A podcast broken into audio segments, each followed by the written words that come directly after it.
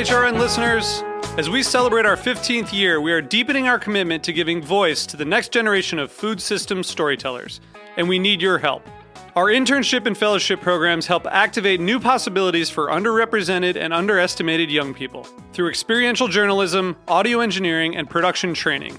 Through these unique programs, HRN helps food equity stewards build essential workforce readiness skills that expand their potential and foster economic mobility. Please consider supporting these critical programs. And with a minimum donation, you can be entered to win a dinner for two at an amazing restaurant in one of eight cities and tickets to a concert at a great venue in one of those cities. We have incredible partners across the country who have donated, as they also share our passion for helping to educate the next generation of food systems storytellers. Check out heritageradionetwork.org slash 15 to donate and enter to win today. That's heritageradionetwork.org slash 15 to donate and enter to win today. And make sure you donate before March 31st. Thank you.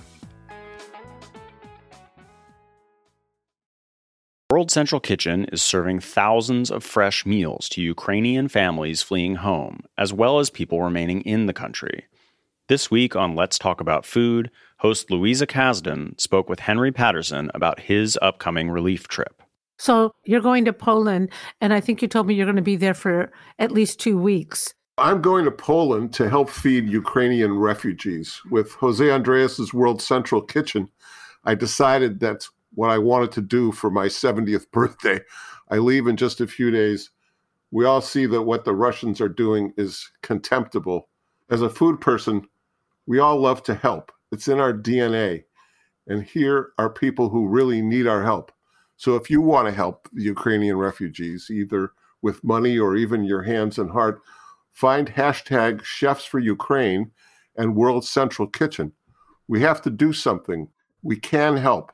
Remember hashtag Chefs for Ukraine. Hello, and welcome to Snacky Tunes. I'm one half your host, Greg Bresnitz. On today's episode, we are joined by Bruxa. Bruxa is the founder of Thirsty Thirsty, a Web3 food and wine social club.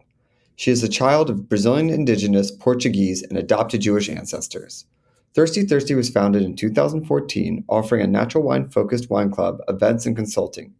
Bruxa holds a WSET Level 3 accreditation with distinction. Thirsty Thirsty celebrates ancestral ag through food, wine, and earth adventures. Members become VIPs at top restaurants and wineries around the world, have access to fine wine NFTs, all the while supporting indigenous communities at the same time.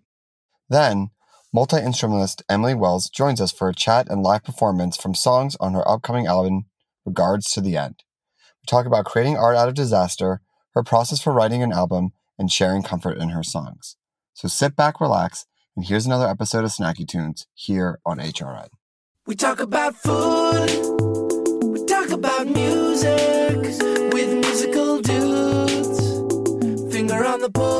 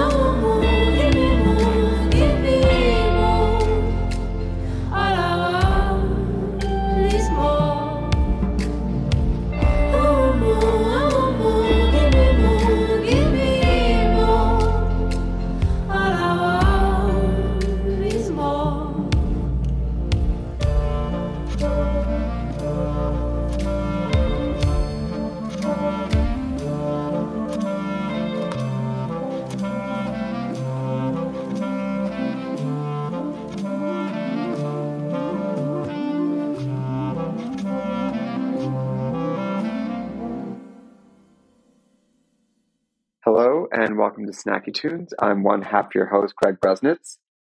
On today's episode, we have Bruxa, the founder of Thirsty Thirsty, an incredible natural wine Web3 NFT club that we're going to get a complete deep dive into. But first and foremost, Bruxa, welcome to Snacky Tunes. Thank you so much, Greg. I'm stoked to be here. Yeah, so let's let's go back. I believe 2019 is how you found yourself at the beginning of your natural wine journey. Can you set the stage for us? Uh, do you remember your first sip? Do you remember how it transformed you? Do you remember your like the first glass, or was it a bit of just like a, a slow a slower journey? I do, and I have to correct you. I've actually been in natural wine since I was 18, so it's been 12 years, 12 long years, Greg. I stand corrected. Uh, I stand corrected. um, 2019, uh, just getting started. Um, actually, almost leaving wine for a second, but yeah, it goes back to when I was 18, uh, 2013, actually, and I do very much remember kind of my epiphany moment where I was helping to open a restaurant called the Fat Radish in New York City. I was a mere student, kind of scrounging my way around the hospitality scene of New York City and tasted um, Heredia's Le Verre de Poet, um, which is a wine that has since become kind of this reoccurring theme in my life. It'll just kind of reappear in these different moments. Um, and often really beautiful ones. So I very much like remember tasting that wine and just having my mind blown and my taste buds illuminated. and it kind of just started from there, this like chase and this hunt. Um, not just for that kind of flavor experience, but there was just a very strong feeling that there was a deeper energy going on here. There was a liveliness and a joy that I had never really felt before from any other beverage. Yeah. And you, back in 2013, I mean, this isn't this shouldn't come as a surprise to anyone, but being a woman in the field, you've talked about how there were extreme barriers to entry um, for anyone to take you seriously, give you an opportunity, give you a taste. Um, what was the situation and what were you facing um, as a young woman trying to break into this field? Yeah, well, I mean, first of all, I was underage. Barrier, barrier number one.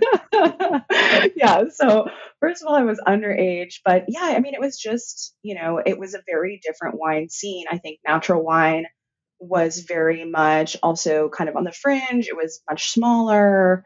Um, natural wine just generally was thought of as this like punk, uh, energy kind of movement going on that didn't really have any place in real restaurants um, and was more just this like party beverage or this kind of memory of French vibes. It was just a very different thing. Um, and you couldn't really find it that many places. Um, certainly not on that many lists. There were only a few locations really even championing the category. Um, Windows of the World is like one of those references for sure, um, which doesn't exist any longer. But yeah, I mean, it was just a men's place, a very white place, um, and definitely this context of you know you had to be kind of this learned academic accredited wine beacon in order to have any kind of real authority in a hospitality space. Um, and so I had none of those things. Um, but I just felt this energy and this like electricity to the wine that kind of captured me. Um, yeah. And I guess some of the places that well, I kind of was like naive about it as well. I just kind of followed that enthusiasm um, and especially being really young, there weren't that many other like young folks in the wine scene as well. And so I actually ended up finding out about this guy named Eric Railsback, who was this young 24, 25 year old sommelier in San Francisco, which is my hometown. And I ended up making a Twitter account um, and just tweeting at him. Um, to to try to get a wine job. and I successfully got a hold of him. I was home for winter break um, and swung by what turned out to be RN74, one of the most iconic wine programs of all time in the United States, uh, which is no, also no longer in existence. And I swung by the restaurant to like drop off my resume and basically made an interview for myself and ended up with a three and a half month stage the following summer when I was home. Amazing. And what were, you know, what were some of the lessons learned from that stage that you still carry today? Yeah, that stage was really, really eye opening. It was very much this top program of epic Burgundian wines, which were kind of revolutionizing the higher end wine scene, moving it away from, you know, the Bordeaux's, the Bordeaux kind of prestige bottle worship and and kind of showing a what I think at the time felt like something a little bit more uh, welcoming, like the Burgundian way of being is is still quite blue blood, but is like was definitely more of the land, kind of the paysan energy. Um, but when I was there, it just was very clear. You know, I was working with some really, really brilliant folks. Um, I learned pretty quickly that I wasn't really that interested in the choreography of being a sommelier or the studying of being a sommelier. And I learned that I actually felt the most comfortable when I was talking with winemakers and getting to talk about the land and um, hear stories about the earth from the incredible winemakers that would come through this restaurant. Um, really like profound, brilliant folks um, like the Alex Dumontis of the world, um, who I had no I had no idea like who these people were or their mark on the generational wine his generational wine history really. But I just found that from spending time with them, that is really where my heart opened and I felt the most inspiration. Um, the inspiration didn't even really come from tasting these rare bottles or, you know, selling some really expensive wine on the floor. It was through people and stories of their culture. And so after working on both coasts, you found your way to Lyon, France, where you were definitely of age. So one Yes. barrier removed. Um, talk to me a little bit about that trip. Um, you know, you, you've mentioned before in other interviews that um, Sebastian, who you worked with, was one of like the first men to openly embrace you and teach you and treat you like an equal. What was the experience? Where did you work? And um, what did you What did you take from your time there? Yeah, yeah. It was cool. I I had some other experiences bef- in New York with different programs, and it was just kind of always uh, hard to, yeah, as we were saying, get taken seriously. And so I kind of decided, oh wow, well, if my heart is most excited when I'm hearing about the land, maybe I should actually go and be there and see see if that's for me. And so I actually even thought that maybe I wanted to be a winemaker. Um, and moved to France, ended up working for a really awesome guy named Sebastian Milleray, who runs Au Vendange in Lyon, France. which is a really wonderful, wonderful wine cave. And it was with Seb where I was A, learning French really fast, and B, every week we would be visiting a different region of the country, um, meeting with different incredible natural wine producers, getting to have lunch with them, walking the vineyards, and like this really, really intimate way uh, building relationship. And that is that's where I learned just the most um, was really from being in the vineyard with the winemakers themselves and through Seb's generosity to bring me along.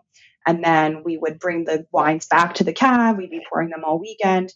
And um, one day he just turned to me. He was like, Why don't you take the keys? he was like, You have all these cool friends. Like, why don't you just do something in the cave? And it was really like the first time where, um, especially like a man in the business, I felt like saw me as, you know, a smart, contributory, talented person with an opinion, perhaps, um, or unique perspective, and just kind of gave me the license to to run with it. Um, and so I started throwing parties, which which later became Thirsty Thirsty. Um, what were the protein parties for Thirsty Thirsty like in the Cove? Yeah, I mean, it was really exciting. I mean, it was a cool time where, you know, Lyon has this really vibrant design and music scene. All of our friends were these fantastic uh, Beaux Arts, you know, post grad students, um, these amazing print designers, amazing animators, amazing musicians, um, architects, just really cool group of people from all over the world. Um, and so I started throwing these parties, which definitely became the template for future ones. So we would, and so I still do parties like this, kind of this sequential wine tasting format where we would choose, or I would choose like five different exciting wines, often inspired by wherever I had been that previous week or two. And we would um, make some cool snacks make a great playlist, choose a theme, and uh, we would pour pour a bottle for everyone. I would spiel on it a little bit, then we'd turn the music back up. Everybody would party, and we would do rounds of rounds of this until we went through all the wines. Everyone was adequately drunk, and we made it to homemade marshmallows or some kind of delightful dessert.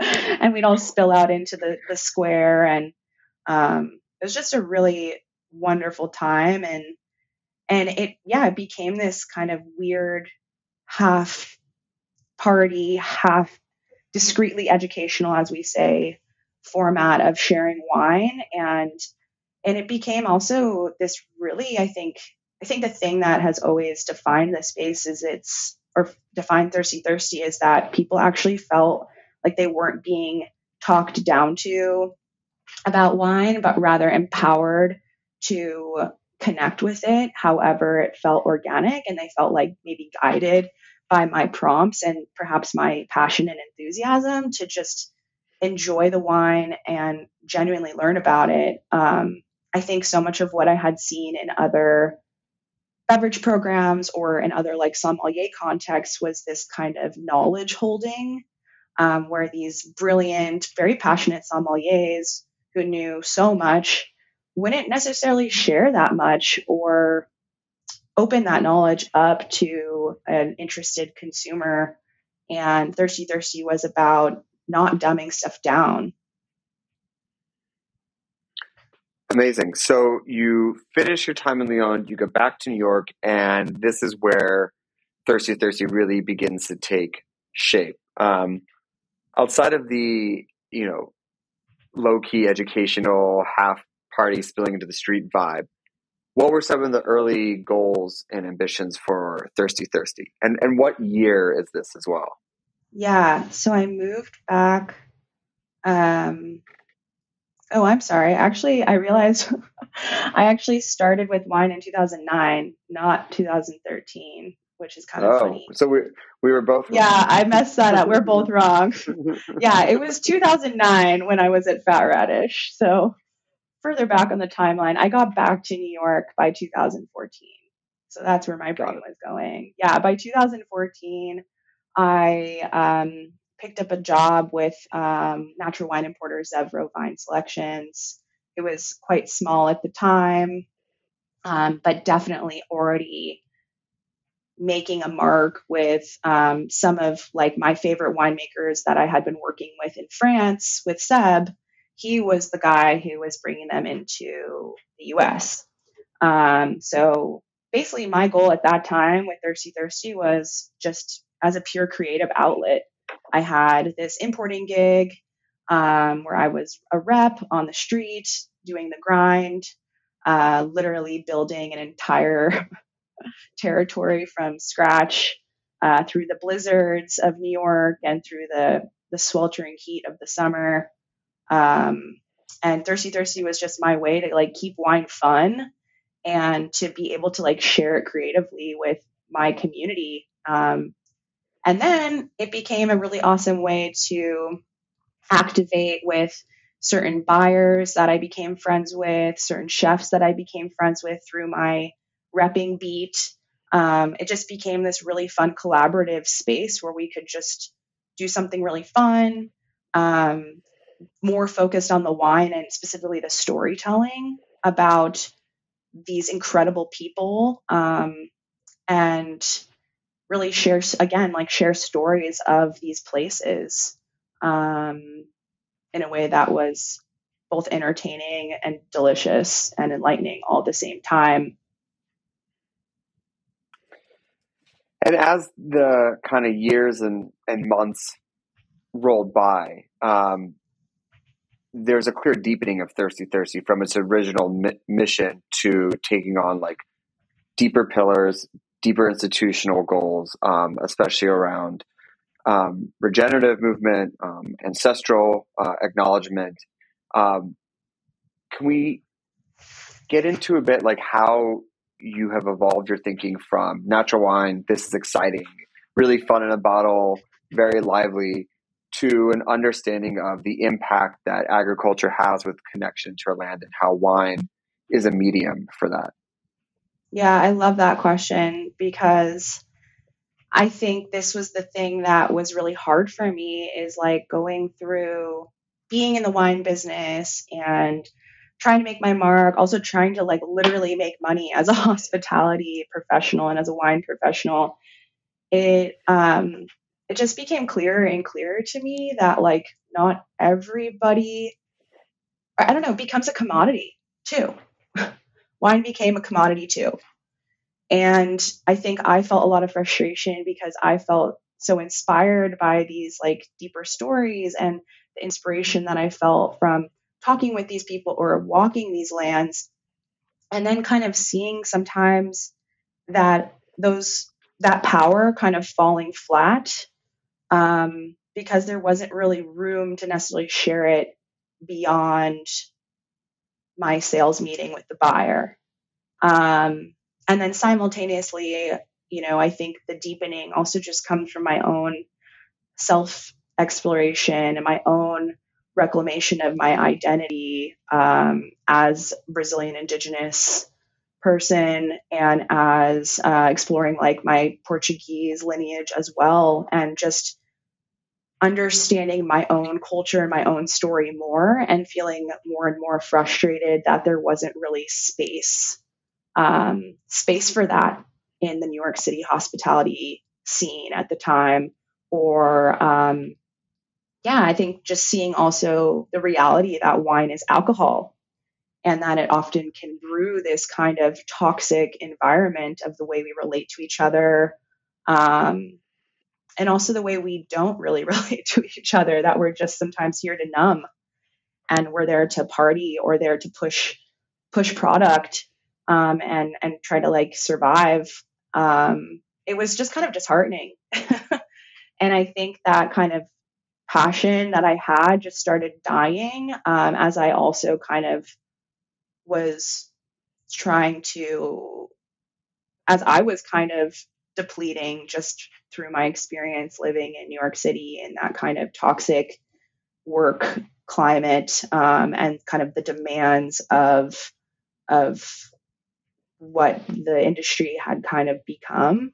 Um, yeah, and and so I think the deepening really happened as I decided to heal myself. Um, and then I think that that was catalyzed by the pandemic and Black Lives Matter movement and the protests around George Floyd murder and Breonna Taylor's murder and Taylor McDade's murder. And just this this whole alchemy of pain and learning and self-examination and self-reclamation swirled to actually spit me out into thinking I never wanted to be in the wine business again. Let's pause. Let's pause there. yeah. Um, we're going to take a quick musical break, play something from our archives, and then we'll be back with the second part of our interview.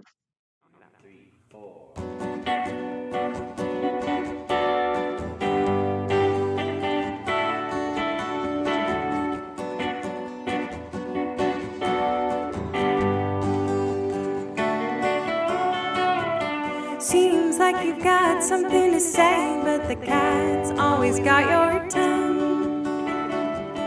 Put it off for another day, but one day it's gonna come. Because you keep on holding back, I guess that we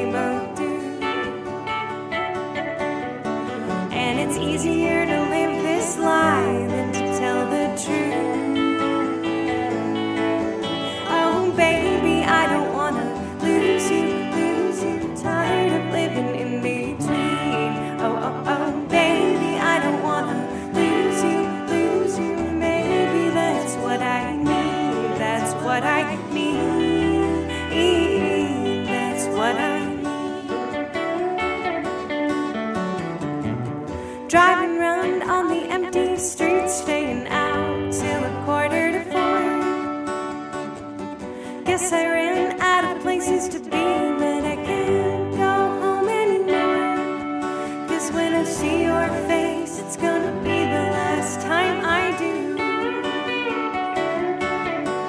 And it's easier to live this lie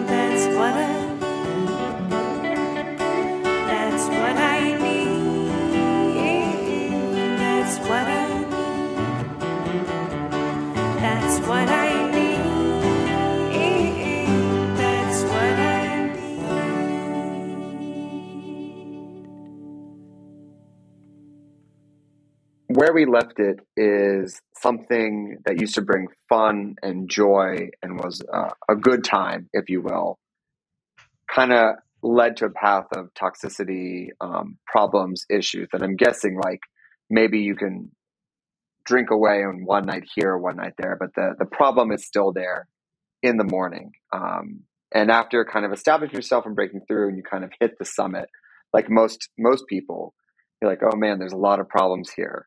I was so concerned about getting my foot in the door. I didn't kind of really realize what the issues were. Um, so you you kind of you left us with you know what problems the toxicity has unearthed.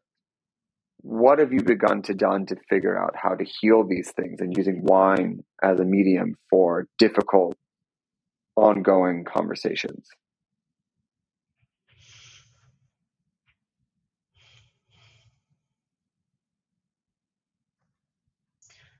I was able to see that, you know, wine.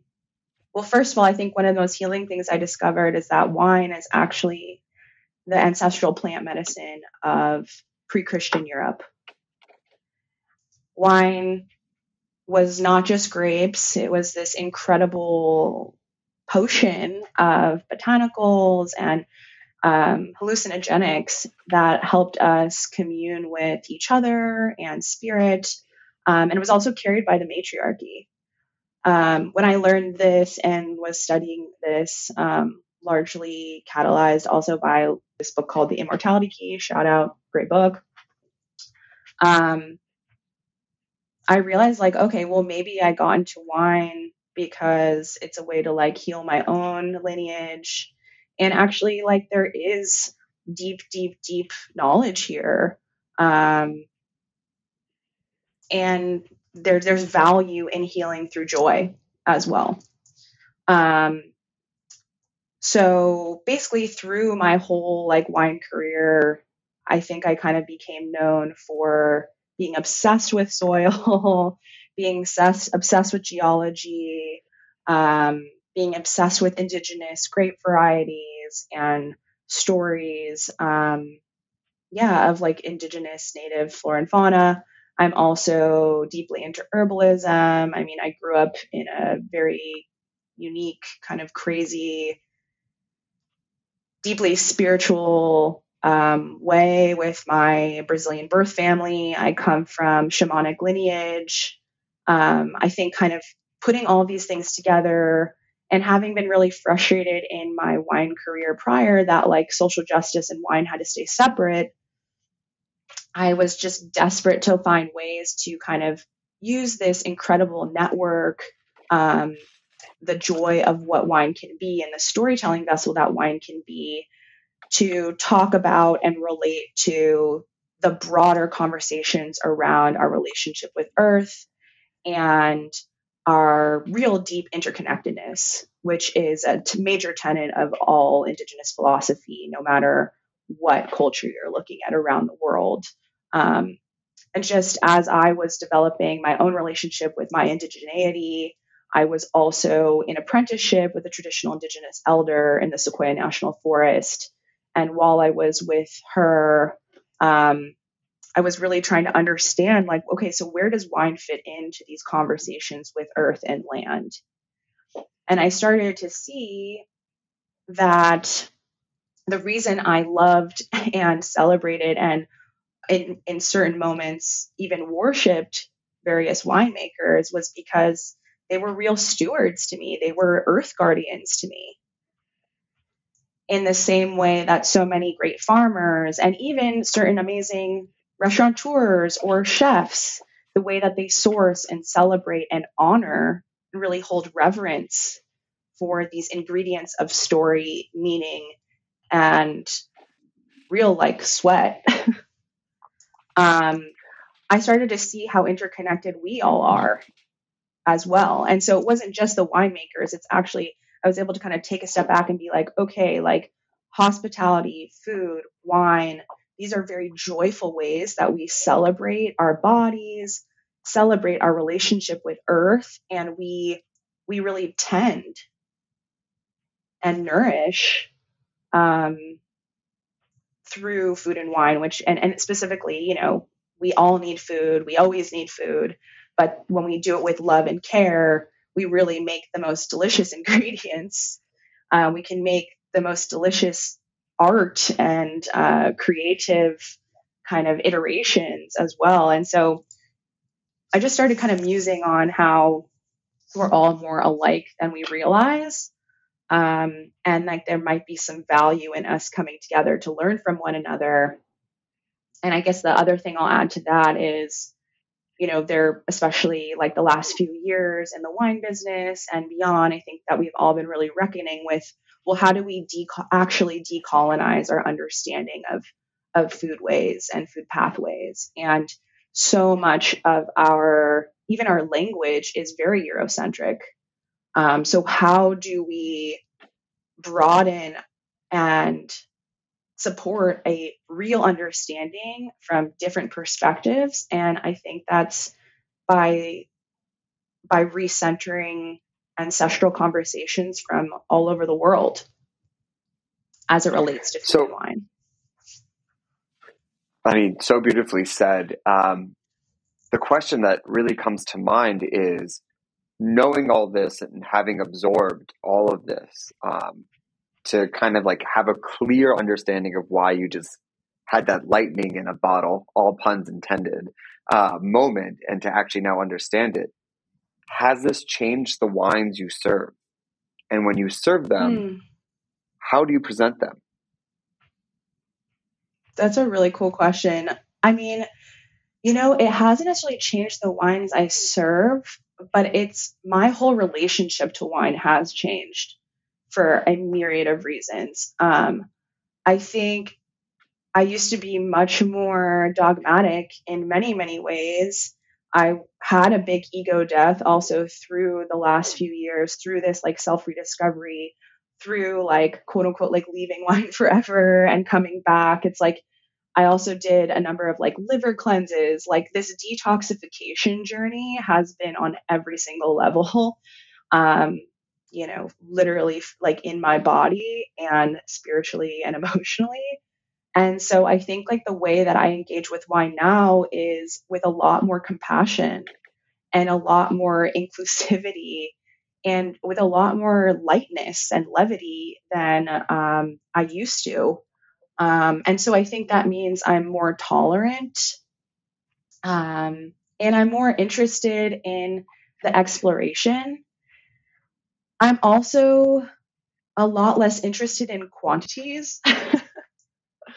um, I'm really interested in just uh, offering more intentionality when I am serving wine. I really want to to be able to sit with it, um, to be able to also just enjoy it and be present with it. I think mindfulness has become a really it's become a theme that we're playing with a lot with Thirsty Thirsty. And I think I'm just like less snobby about wine as well. Um, just trying to like connect to that joy again and be yeah, a little bit both lighter and more intentional about the way I engage with it and share it with others. You and I met at ETH Denver. Um, we have fallen down the Web3 proverbial rabbit hole. Um, We have and so we have, uh, much the same way that we fell down the natural wine rabbit hole, we are, here we are, for wherever it is. Um, so I am curious um, how you are bringing Thirsty Thirsty from the kind of Web 2 epoch into Web 3. Um, what tools you're using, how you're bonding your community, um, how you are folding it into the overall vision of what you want to do. Yeah, I, I mean, back to talking about like kind of, I think I did a, also a lot of um, reassessing about how natural wine became so much of my identity, which was is a problem. Uh, was quite problematic because not, uh, wine is not an identity. Uh, it was a job, it was a place of passion, a place of inspiration. And so, kind of separating that away from that allowed me, like I was saying before, to see more points of interrelatedness and just that the real thing that I'm trying to to talk about is um, ancestral agriculture. Um, that's that is the thing that has caught me since I was in high school, uh, working in fair trade and being interested in labor and being interested in like sourcing.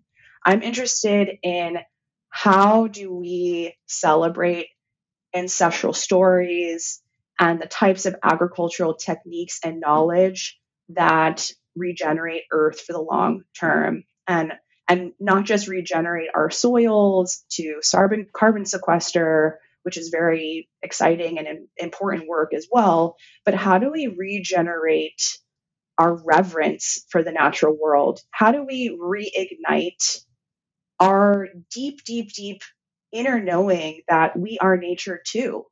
And we cannot exist without our feet on the ground um, so basically, where we're at with Thirsty Thirsty is a very exciting place that feels much more aligned with that true question, that true true inquiry. Um, so Thirsty Thirsty celebrates um, ancestral agriculture through food, wine, and earth adventures.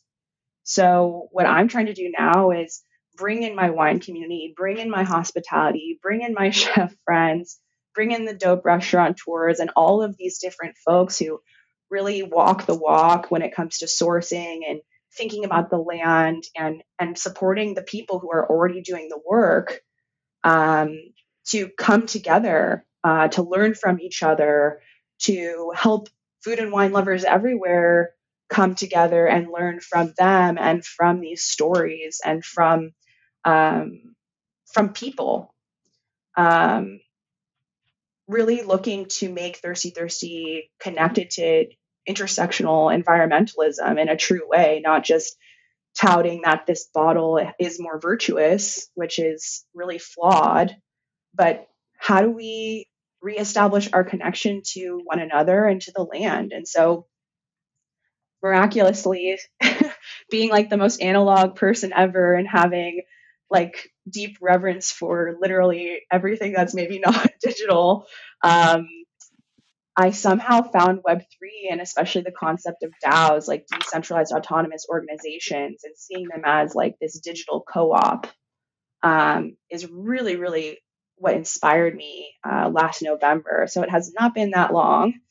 Um, when I learned about DAOs and I started thinking about how you're thinking about equity and the way that that can really support and transform our economic, very flawed economic systems. I just got like very, very excited to to learn more about these technologies. And as I did, to me, Web3 very much became this new modern technological remembrance of indigenous philosophies. Um, when I saw that Web3 celebrates the collective, collaboration, decentralization, interconnectedness, like all of these different things, like these are indigenous concepts. These are ancient, ancient, ancient principles of how we are, are at our best as humans, not in scarcity mentality, but in in knowing abundance um, and knowing that abundance is ours to share. And when we do that, we cultivate more. like that's the way Mother Earth works, and and we are her children. And so just seeing seeing that actually Web three, at least when it's used to its best capabilities, um, actually is just like this new way that we can we can relate that way and we can um, kind of re-embed economics with um, more with relationships and make them sacred again i got really excited Beautiful answer. Um, really, really cool. So, where is the future of Thirsty Thirsty? Where are you taking this? I feel like Act One was just like entry into natural wine.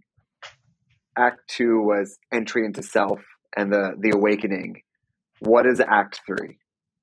yeah so act three is a really dope membership network um, an ecology if you will of you know all of these people and these my community really that i have seen as land guardians throughout my career and really bringing them together. So what we're doing is we're we're onboarding hospitality and farmers into web3 through bespoke web uh, bespoke workshops that we've made to kind of filter through there's a lot of there's a lot to know about web3 so kind of filtering it through to teach our communities who have been inherently um, excluded from traditional finance. We don't want to see that happen again. So we're bringing them in, we're teaching them about Web3, and in return, they're offering either in real life spaces or experiences or activations back to our membership network. So we are super excited. We're starting with a dope, like really, really dope group of six partners in the coming weeks. We're going to be bringing them um, some beautiful education experiences and also an opportunity to get to know one another. Um, you know, we've got some really epic hospitality groups, uh, food sovereignty activists, uh, Queer Food Studio, New York Ediciones. We have um, also uh, our indigenous partner in Colombia and Amazonas, where a percentage of all of our proceeds will be going to support their work for cultural um, celebration, really. And the idea is not only can we build together, uh, interrelated, to get to know one another better, to learn from each other's agricultural knowledge um, and ancestral knowledge, but to be able to give every thirsty thirsty member access to these locations and these mines um, as friends and family. So we're going to be launching a crowdfunding membership NFT this June.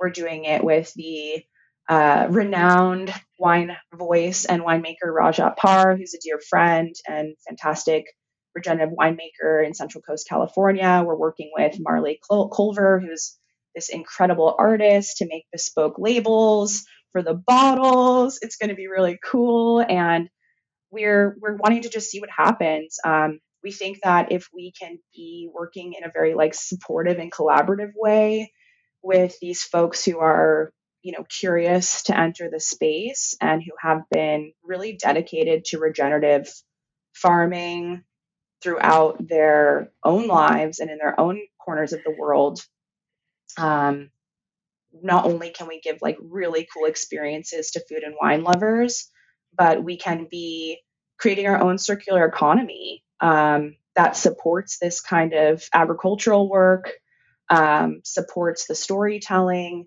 and can hopefully create more financial sovereignty and flexibility for communities who have been really ravaged um, by capitalism and by the pandemic and you know especially for indigenous community um, you know are a constant constant uh, collision with corrupt governments. Um, you know like their like indigenous communities literal existence is like as activists because they are you know fighting for their culture and fighting for mother earth because they know we are in kinship so i'm just super excited to be able to create a membership network that is baked in with um, you know these social justice elements and an intersectional environmentalist approach um, and not have to choose between wine and food and joy but rather use wine food and joy to celebrate uh, the people who have been doing the work all along and bringing us closer together in the process i hope Beautiful answer. Uh, so, where can people find you? How can they get information? How can they be prepared for the the NFT drop in 2022 June. Yeah. Um, so you can join our Discord. Uh, you can just go to thirstythirsty.org. You can, um, that's kind of like the happiest place to be. You have access to being gold listed uh, for our inaugural wine NFT. It's going to be collector Pinot Noir. Like the wine itself is exclusive for our membership network, but then you'll also have not only an amazing roster of um, of participating cohort partners from Denver to Austin to New York City to San Francisco to Colombia and Amazonas to get to meet, enjoy, and eat and dine with. Um, but you know, this is the first cohort of many, so we plan to be really building this awesome network of slow food and um, and of fantastic experiences along the way. So yeah, get in there, support us, and we're also just really looking for our people. people who are excited by what we're doing. Um, you know, Web3 is really about celebrating proactivity and celebrating one another. So if this excites you, like we are only a message away and we can't wait to meet you and collaborate. Amazing. Amazing. Well, thank you so much for being on Snacky Tunes. Uh, we're going to play another song from our archives and we'll be back with the second half here on HRN. Three.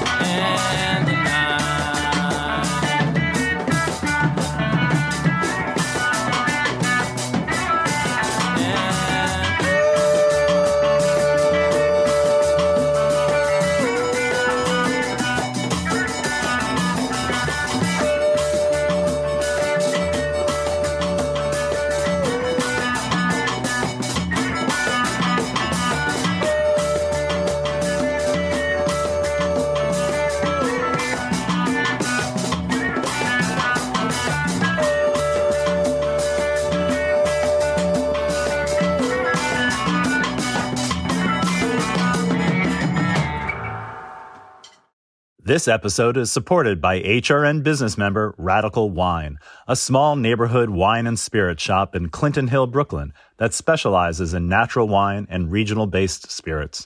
Radical Wine is a shop where community can hang out and listen to records while finding a delicious bottle of wine for any occasion. Grab a bottle from the shop to bring to their sister restaurant, Brooklyn Hots, which is right next door. Radical supports HRN's creative, educational reporting and storytelling that drive conversations to make the world a better, fairer, more delicious place. Emily, welcome to Snacky Tunes. Thank you so much for taking the time to be joining us from my wonderful hometown of Philadelphia. Shout out. Thank you, Darren. It's a pleasure.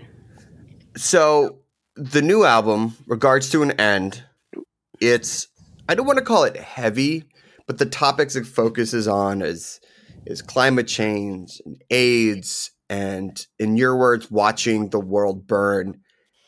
And I think you could take from it as something heavy, but as Mhm. someone who's been, I guess, feeling some of the same things you've been feeling, I found it very comforting Mm, mhm. to see those very heavy topics turn into to art and to music. Have you found that response? Was that part of the intention of other people relating and saying, I, I find relatability and not being alone with these thoughts? Yes, absolutely. I think that that's part of the response. And I think I just it finally, yeah, acknowledging those things, uh, bringing them up intentionally in the work. Mm. Um, right. How to make the least appealing album in the world, talk about AIDS and climate change, right? Uh, how to make the least appealing album possible, right? Like talk about AIDS and climate change and, uh, you know, the apocalypse. Yeah, I really am going for popularity um, with that those topics, but I a I don't know how to make not make work about those things right Mhm. now. Um, mostly because that's so much of what I'm thinking about, and uh, the reason why I looked at the AIDS crisis was because I was interested in solutions. I Mm. was interested in, um, you know, tactics, essentially like activism tactics, and um, and then the activism tactics kind of then turned more into just like how do you be an artist during a crisis, Mm. um, and how do you keep making work even though your world is falling apart and so um, yeah i think i think there's a lot of hope inside of those questions It's interesting. I didn't draw the parallel of looking at the AIDS crisis as something that used to be seen as uncurable, as something that was just this black hole of of consumption of people and and culture and things like that Mhm. as a parallel to the climate crisis as being like you can actually find a cure there can be change Mhm. there can be hope um, because i was wondering you know aids is not the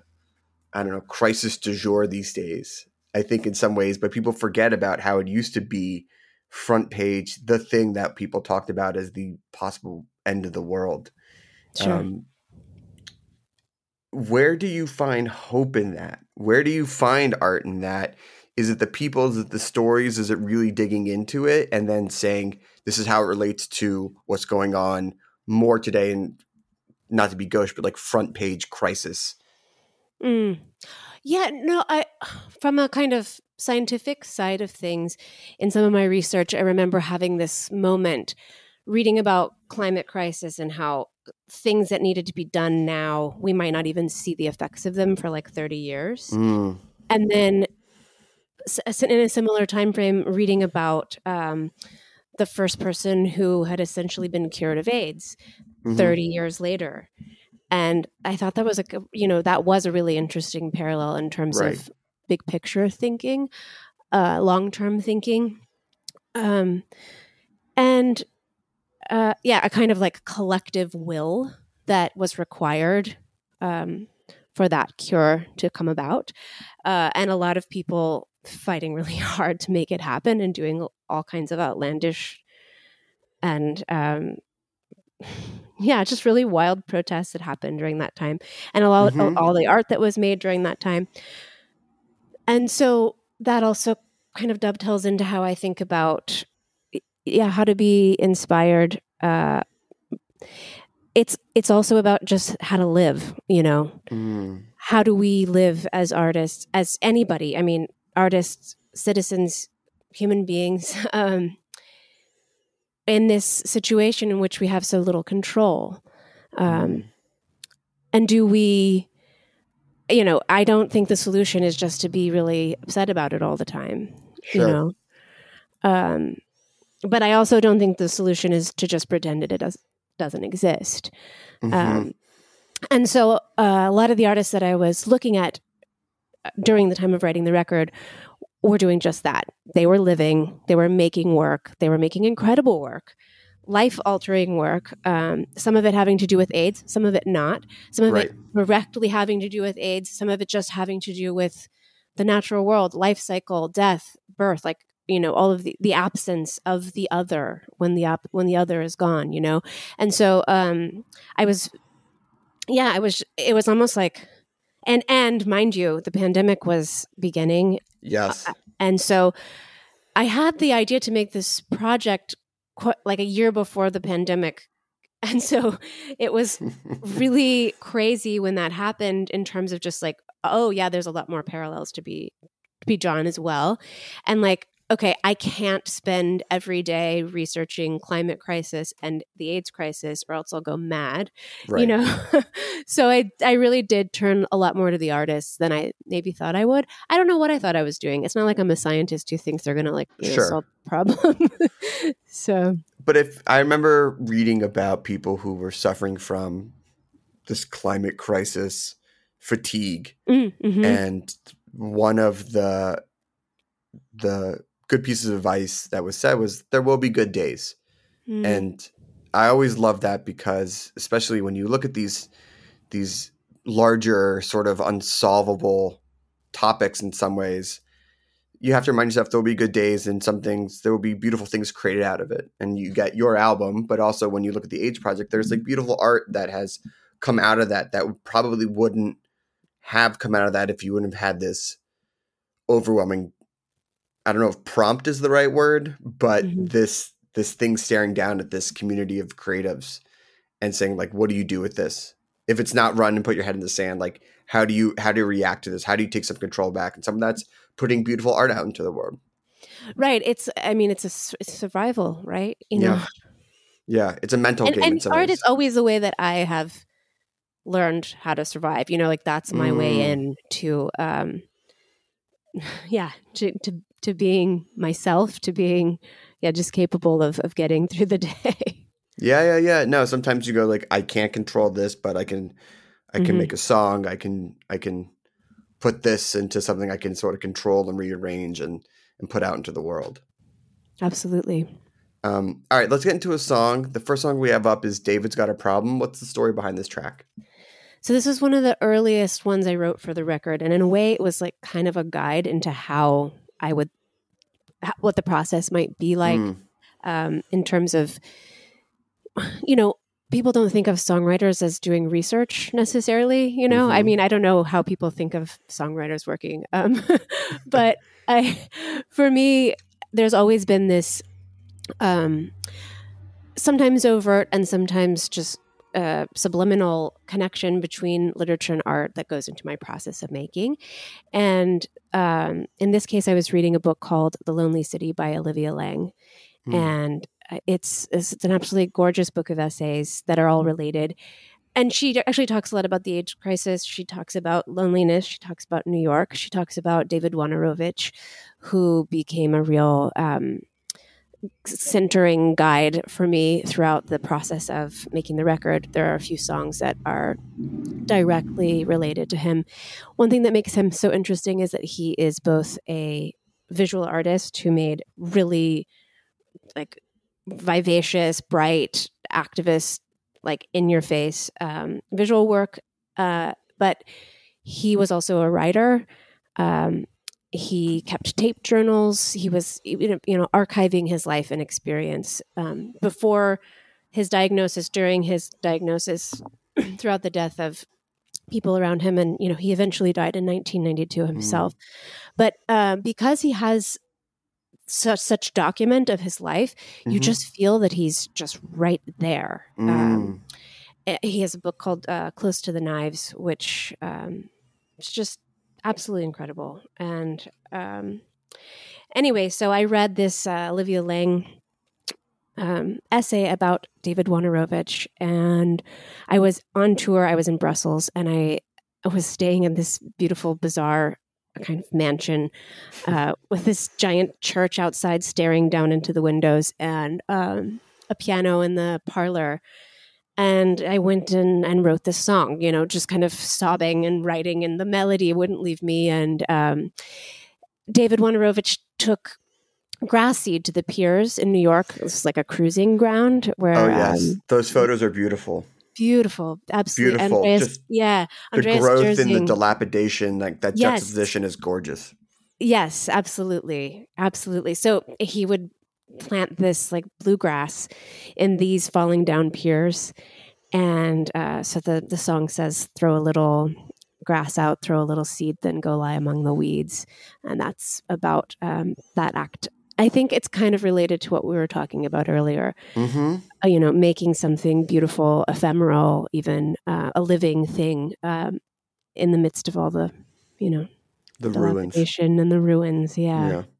All right. Well, here we go. Emily Wells, David's Got a Problem live on Snacky Tunes on hrn.org.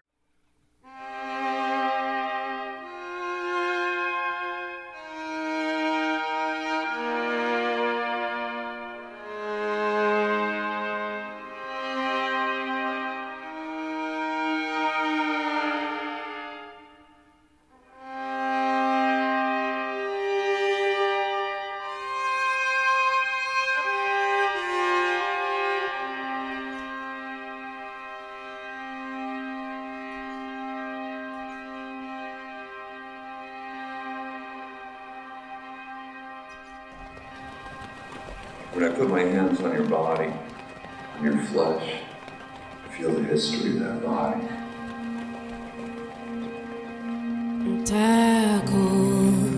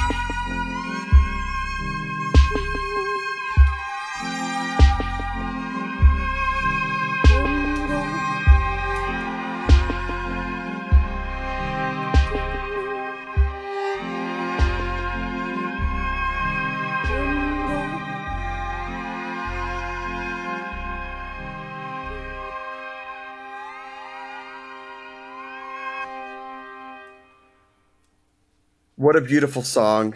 Um, and I love listening to your music. I love the album. And uh, I probably won't nail it exactly, but there is this soundscape cathartic quality to your music. Um, and then, you know, it's not something I feel like one just arrives at. I feel Mm, like you you mhm. can sort of some people you listen to music are like, oh yeah, like it sounds like they got. I know that's never the case of just being like, oh, they landed on this and this is their music style, but it's very obvious with yours. Like this is th- there's like some fundamental building blocks, and you you could have gone in a few different directions, and you round here. Mhm. Um, how did you get to this style of music? Did you start playing at a young age? Uh, did you come to it later in life? Um, how did you land on on this this genre of music? Yeah, no, I mean, I think that you you did kind of nail it in that it it was a series of building blocks, and uh, yes, I did start playing at a young age. I played violin um, first and piano, and uh, violin kind of became my main avatar, and um, but then I got really, really into recording and production. You know, starting with a four track and. Um, that became another instrument for me. Mm. And then I, uh, you know, I made this when I was quite young. I made this record called The Symphonies, Mm-hmm. and it was how it was all kind of based on how I can do all this live sampling and create this, you know, larger than life orchestral kind of sound in a live setting. Um, and then yeah, just kind of developed from there. At at the center, I always believe in the song first, um, and I have you know kind of learned that production isn't the song, you know, um, or arrangement or anything like that. That at the heart of everything is a song, um, and I Mm. I think like this record, in a way, I really believed that more than anything else. But I also, I kind of like, in a in a way, working alone and not because of the pandemic. I, all my recording sessions with anyone else were virtual, so I was like, okay, I'm just gonna write for whatever instrument I want to write for, and then I'm gonna find a player who can like Mm. do it. You know. Who, who And- could who could take my idea and say that's cute? Let me uh let me pro that up a little bit. Nothing wrong with what you did. Uh, well, no, I wouldn't put it like that, but Okay. um, I definitely wouldn't. Ho- I would hope that anyone that I gave music to would not say that's cute. Um, That's not what I mean. But sometimes you go like like I'm playing this and I'm good. You're the expert at this one exact thing. Is that why you did it? well, yeah. I mean, I definitely. I I, I can't play the clarinet, and Sure. um, so I absolutely wanted to find people who that was their instrument, you know, in the same way that I might play Right. the violin. Um, but yeah, I I guess I I would say I had more of yeah like a vision for Mm-hmm. for what it could be. Like I wanted all the wind instruments there because I wanted breath. You know, we're Mm. talking about how the record is so much about life and death, and so I wanted that the body to be really present. Um, and yeah, and I like just kind of had this like obsession with the clarinet, and I was writing in Right. a way that I never had before, um, using like virtual instruments, like orchestral sample libraries. Oh, got it, got it, got it. which are so advanced these days. Uh, they certainly can't replace the real deal, but Mm-mm. um, but they can definitely get you close. And then, like you said, you can hand it off, and um, the person who really knows how to play the instrument. It's not a computer. Um, it's there's no computer in the middle, so to speak. Um, they can, can can do right by the. It- by the and there is that nice thing about especially a woodwind instrument where you can hear as you said the breath or the the Mm. moments in between the notes that add to your structural music which i really like which you can't really get from a computer No recording Mm. you can't get that human element and so if you have the option to say here's here's the roadmap but add the human realness to it Mhm. it adds it, adds an extra bit of beauty to it Absolutely. Absolutely. And there were definitely places in the record where I was like, this is the idea, but like do your thing, you know? Um, and then there were other things that were like, this is how it should sound, and um, this is the arrangement. And the drummer in particular um, had a lot of freedom. I mean, he just brought so many ideas, um, you know, to the songs. Yeah, I mean, I read that a review that you says you compose in movements. And you had mentioned that David's Got a Problem was sort of the first song that you put together to sort of sketch out the album. Um, and a lot of the times now, the world is so single focused. So it's so refreshing to hear something when you listen to it start to finish, like, oh, this actually sounds like it was a the whole concept was the album, not just a bunch of songs put together. Absolutely. Yeah. Is that how you approach, at least for this project? You you say I'm writing an album and not just a song. Oh, for sure. Absolutely. Absolutely. And I think this record more than any and the and the one before it as well. Um but but yeah, this one was like okay, this is this is an idea start to finish. In the end you're still having you know, you write the songs one at a time, but um I I wrote all the songs first without a huge sense of how they were going to be arranged or produced. Um, and so that was kind of there's like there's you know phases, right? And um, I think you can have the thing where you have a single and like that's the thing, and then you kind of try to shape things around that. But um, I knew conceptually how I wanted them all to tie together, but then how how do they tie together sonically, right? And um, and how are those two things related?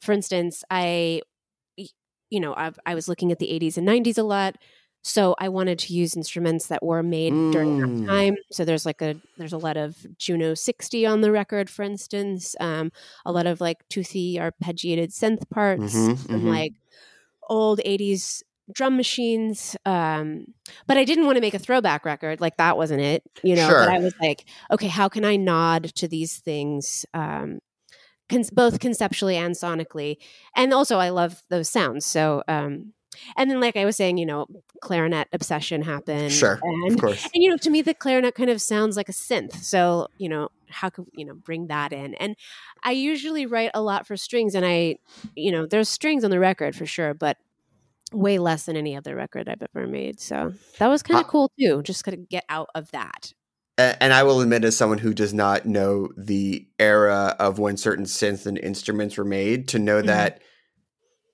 that you're pulling from the 80s and 90s because of the AIDS crisis, and then you're using instruments that were heavily featured in that time is that's that's awesome. Like that is just a Mm. real. That's a just w- what a great nod to that era, and then to say like, but this is how they're not modernized, but you're not doing 80 synth riffs or right right a- a- 80s runs on the keyboard where you're like, oh, okay.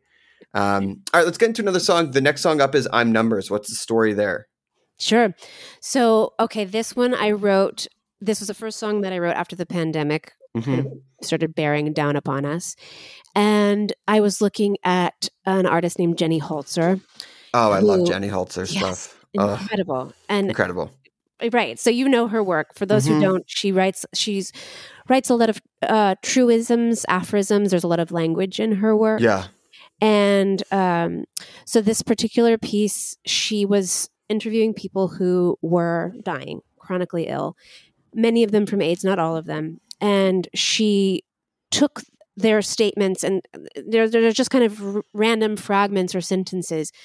And she carved them onto these enormous, sort of sarcophagus looking Mhm. sculptures.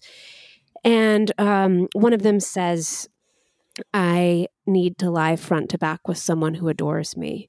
Mm. And there was this feeling of such loneliness during that time. I have a partner, and I was so lucky. I felt so lucky to have a partner during that time. Yeah. Um, and not everyone did. And there was this lack of touch, even for those of us who had partners, you know, this. Mhm. And that was so related to the AIDS crisis, the fear around touch and fluids and uh, even drinking after someone or being in the same room.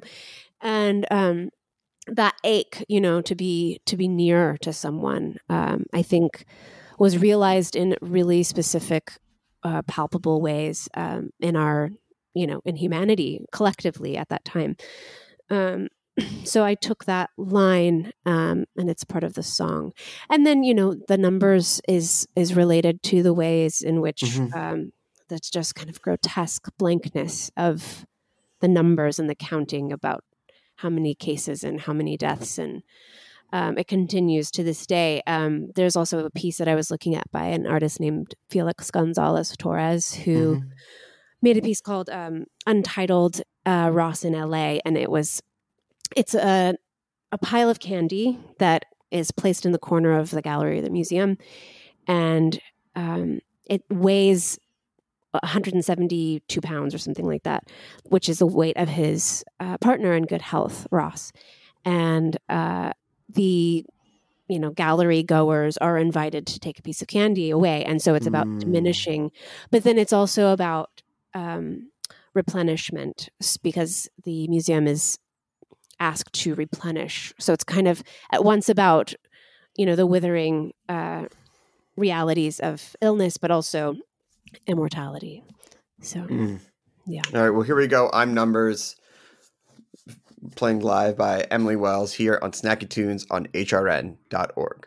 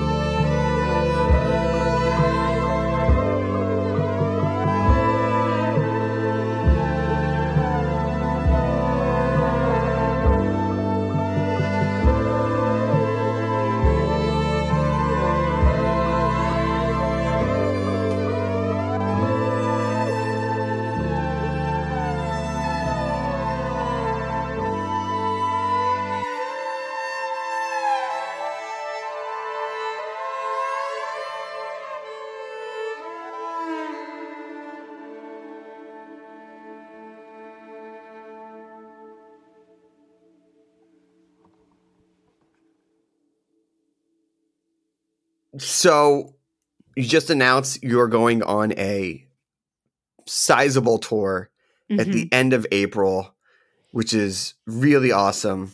And uh you know, obviously touring has not really happened. Is this your first large run post pandemic? Are you excited to get back on the road? Yes, yes, it is my first large run. I went uh, out with some friends to just like sing and play synths and violin for like three weeks in November with a band called Japanese Breakfast. Oh, shout out. Yeah, Philly as well. yeah, that's right, that's right. Um, She had the coat room at uh named after her yes, at Union Transfer. at Union Transfer. Shout out to Sean too. yeah, no, um, we had a we had a really good time. I mean, so I had I kind of dipped my toe in the water, but I haven't been, you know, responsible for a touring party. Um, uh, I think there's a whole different level of uh, stress around that, but we can hope that you know people will wear masks and um, everybody stays safe and careful. And what are you going to do? I mean, I want to I want to play, so we're gonna we're gonna try. I mean, and this album is something that I I think demands to be played out live. Mm, thank you. Yeah, I hope so. I I it's this is the first time I'll have gone out on a tour and really not never played any of the songs before Mm. live. In the past I've at least done, you know, a few kind of like pet cities that um will forgive me for testing new material out on them. Um, you know. So, yeah, I I I am so interested in the ways in which the songs are going to change and grow and you, you know just become more themselves. Um, i've had there's always a period when you're you've released the record and then you have to say goodbye to it. It's Right. awful. You know it's it's really hard. Run free, my child, out into the world. right. And you you're kind of sick of the songs because you spent you know however many months just obsessing over them. And but you're also kind of protective of them and and so um the getting to play them live is a way to reclaim them and and watch them become part of other people's imaginations and i think that's so exciting Yes, I. uh I mean, I assume that you have a relationship with the way people listen to them, and it's on the album, and it's recorded, and it's very purposeful, versus being out live. And there's only so much you can control in the live environment. or people talking during the show? You're playing in different order. You know, there's always that like live chaos that's going to happen. yeah Um, how did those responses work together? Both the the people's response to the recorded prod product, finished product as the album versus like playing it out live. Do the do the is it symbiotic? Does it work off each other? I think so. I mean, because people get to create their own relationship to the song before they go to the Mm. live show. So hopefully I'm playing songs that they have created relationships Sure, with. positive Um, ones at that too. Yeah, right, exactly.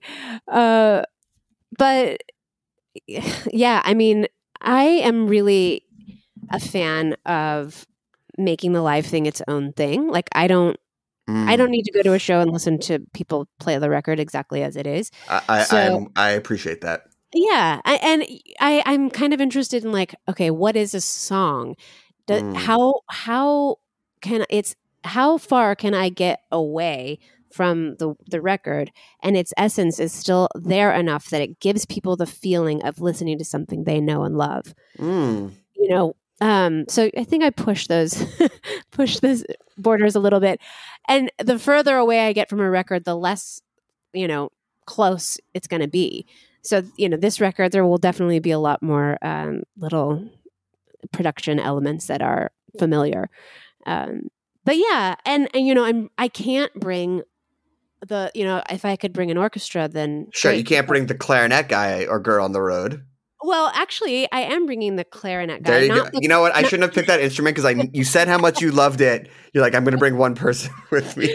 I'm bringing out three people. Okay. um, which is a first. I've never toured with more than a trio, and I am very excited to see what that's going to feel like. I, you know, for those of those listeners who don't know what I do live, it's I have kind of like a whole space station that I build. There's like It's very synths, cool. It's very there's, cool.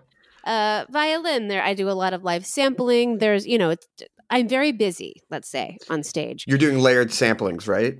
Yes, Where you're playing exactly. it and then you're you're you're building the different parts of the song live. Exactly. And I don't, it's not just like a looping act. Like there's, it, just to be clear, because Yeah, yeah, that's, yeah. that's No, a, no, that conjures something very I get you. No, of course. um, but um, there that that happens. There's live sampling or looping that happens, but there's also yeah, like you're being pulled along, um, and the songs are hopefully um, concise enough that you're not like okay, we get it, Right.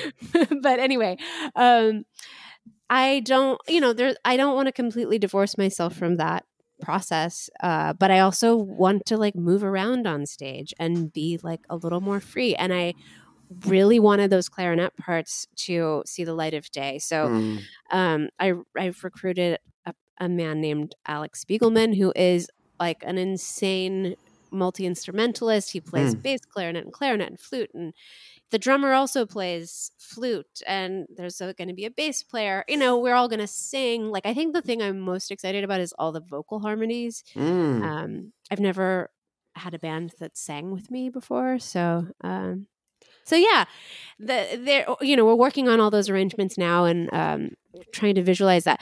The first part of the tour I'm doing solo because I'm opening up for a band called Sunlux. Um, so yeah, I'm in like four different mindsets right now um, because I'm also arranging it for orchestra. Um, so yeah, there's gonna there's there's there's a lot of iterations, which is exciting. I love it. It's great. It's great to see people. I've definitely moved back into live music away from DJs in the last few years and going out to see live. And I just, I just, because there's even some live projects where that's very electronic heavy or pre-programmed heavy, and you're like, oh, this is the album. Okay, cool. Like it's cool. It's very perfect. But sometimes I want to see a little bit of the space in between where it's not so perfect and there there's some real creation happening on stage. Yeah, absolutely. I I love that. And that's like where there's room for improvisation and chaos and yes, chaos is a great word. Controlled chaos Mhm. is something where you're like, is this gonna come together? And then it does, and it's it's it's great. Um, you know, being on the road, I have to imagine there's probably some towns and some restaurants and some food you're looking forward to getting back to. Uh, what have you been dreaming about now that you're getting back? Because this place, this tour is taking you all across the country. I mean, tacos in the south, obviously. Of course, I mean, number ding ding ding, number one answer. yes, yes. Um, I the tour that I went on in the fall was in that part of the world, and you know, it's just they can't do it like they can't do that anywhere else. I know it's it's so interesting when you go to these other cities and you're like, because food has now become, especially in Philadelphia, where you have such great food and and Mhm. and and very niche specific uh, ethnic or regional food that's come to the city, and then you go to these small towns in America and you're like, yeah, no one does it quite like quite like the place of origin. Right. I mean, I yep, exactly. There's this taco truck in San Antonio that I keep thinking about, Mm. and also weirdly in Pomona, this like amazing. Oh yeah, Glass House. Yeah, in it's right- California. Yeah, exactly. Um, that I mean, actually, Pomona is kind of amazing. The the food, and then also like there's this wild synth shop, and there's record stores. I mean, it's just like this little. I mean, they can they could thank the Goldenvoice Radius Clause for having having the scene that they have, because it's Yeah. just like it, it's literally like on the edge of where if you're playing a big festival in LA, you can go go hit Pomona. Right. Right. Exactly. Exactly.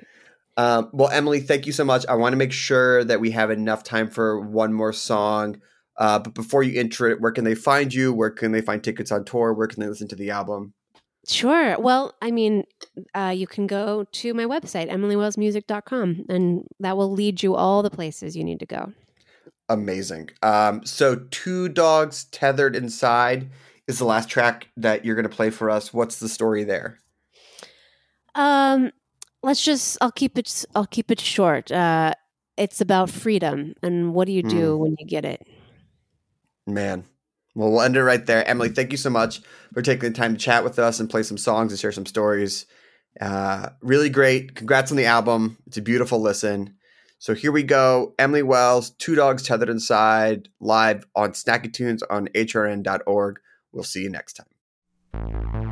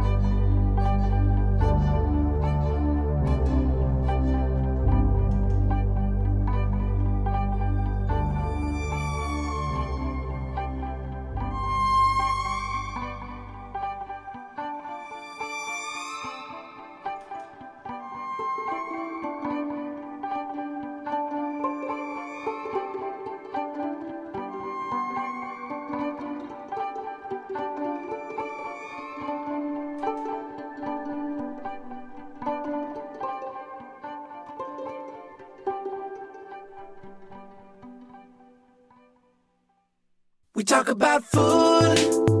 We talk about music with musical dudes. Finger on the pulse, snacky tunes. This program is powered by Simplecast.